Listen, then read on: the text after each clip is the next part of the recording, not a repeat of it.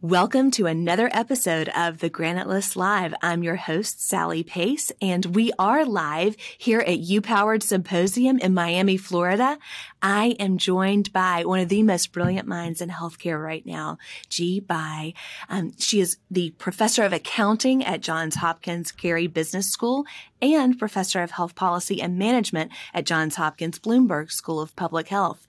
Now, Ge, you have just been the opening keynote address and I know I told you I was receiving texts throughout the the um, presentation of all the incredible key takeaways that people were picking up while you were talking. But for our audience today, let's kind of let's let's kind of look at um, one in particular, and we'll start with.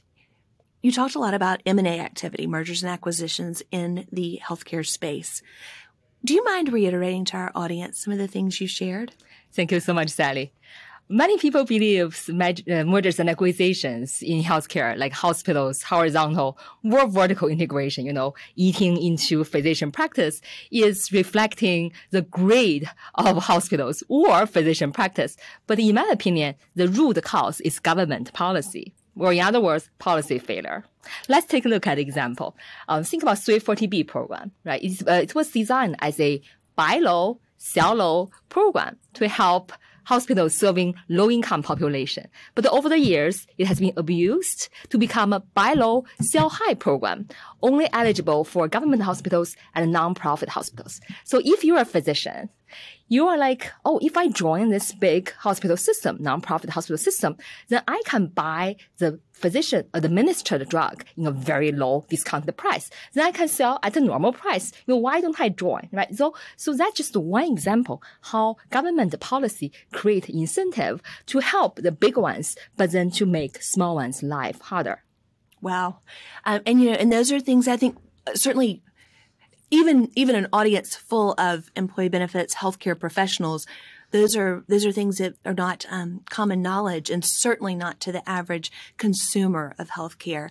Um, any other activity in the M&A space or just trends that you're seeing in hospitals in general that we need to be paying attention to? Mm-hmm.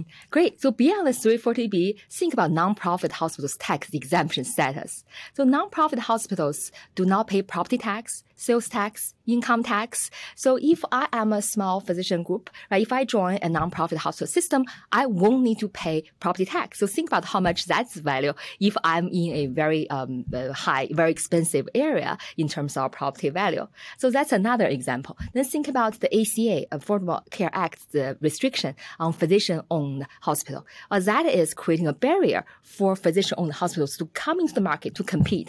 And then many states have the uh, certificate of needs law, that's also another barrier for the really helping the big big players like mm-hmm. hospitals, but then harming the small ones. And we have many, many problems like that. So fundamentally, we have to make sure that the government policy actually helps the patients, but not just become a protectionism or, you know, sounding good policy on the surface.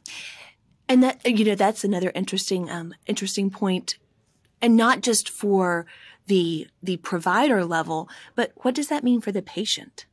Yeah, the patients actually will eventually um, bear or shoulder all the problems, right? Uh, either through a higher out-of-pocket cost or through a higher premium. So eventually we are footing the bill. So that's the important uh, message. Because here we're talking about the private mm-hmm. market and uh, we are talking about 54% of Americans. These Americans are the hardworking, middle class, most productive members of the society in the private sector. So they, if whenever we talk about price increase, these people are footing the bill. So that I think is a duty or mission that all the um, hardworking players in our in our sector should recognize, and that's really uh, our mission and our calling. Absolutely. So if I were if I were a patient, an individual, is there something I should? How I guess how can I protect myself and my family against this? Mm-hmm. Yeah, it, it is really difficult, but there are ways. So, for example, now we have the price transparency initiative, right? It started from the Trump administration, but also supported by the Biden administration. So there are two parts of it: uh, hospital price transparency and also insurer price transparency. It's still early stage, but if the price information can be incorporated into our everyday life, you know, using a phone, you know, app easily to find the lower priced provider, that will give the market a lot of dynamics, and that will help patients who are willing and able to do price shopping a great option.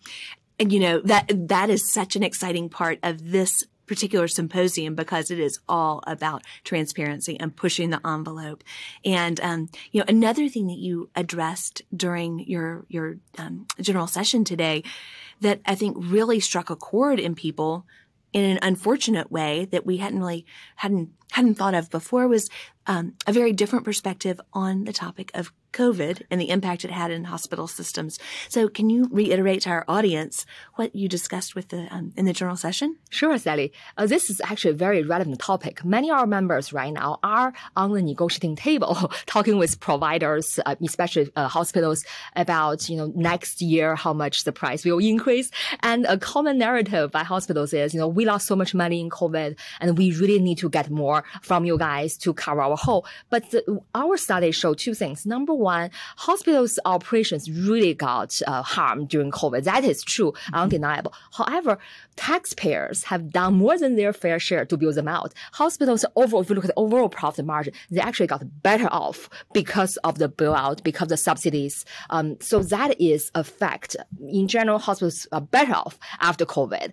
However, another uh, narrative and hospitals have is that, you know, look at 2022, uh, our overall margin got in red. It's, it's terrible and we lost so much money. So this year we really need more money.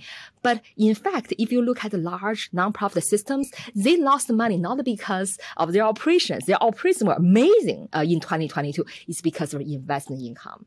We all know what happened in 2022 stock market, right? Uh, and many large nonprofit hospitals have a pretty big investment asset, very closely linked to the equity market. So when the market went down, their investment income is in red. So that is, um, to me, the, the another truth. So just to sum up, COVID really hurt hospitals operations during the COVID years, but hospitals got more than their fair share from taxpayers. That makes made them financially better off. But after COVID, 2022, their were amazing. They really recovered in terms of operation. But their investment income uh, dropped actually you know, in negative, and that dragged down their overall profit uh, profitability. So I think that is something to keep in mind when we're at the negotiating table. Well, thank you very much. Um, you know, now we all know what it's like to have a sneak peek of being a student in one of your classes. I cannot imagine um, the the minds that you are changing and helping to reshape across the country. And of course, you know, audience, I know you know that she has been widely featured in Wall Street Journal, New York Times, The Washington Post, and now on the Granite List Live. So with that, thank you for being with us, Dr. Bai. Thank you for listening to another episode of the Granite List Live. Thank you, Sally. My honor.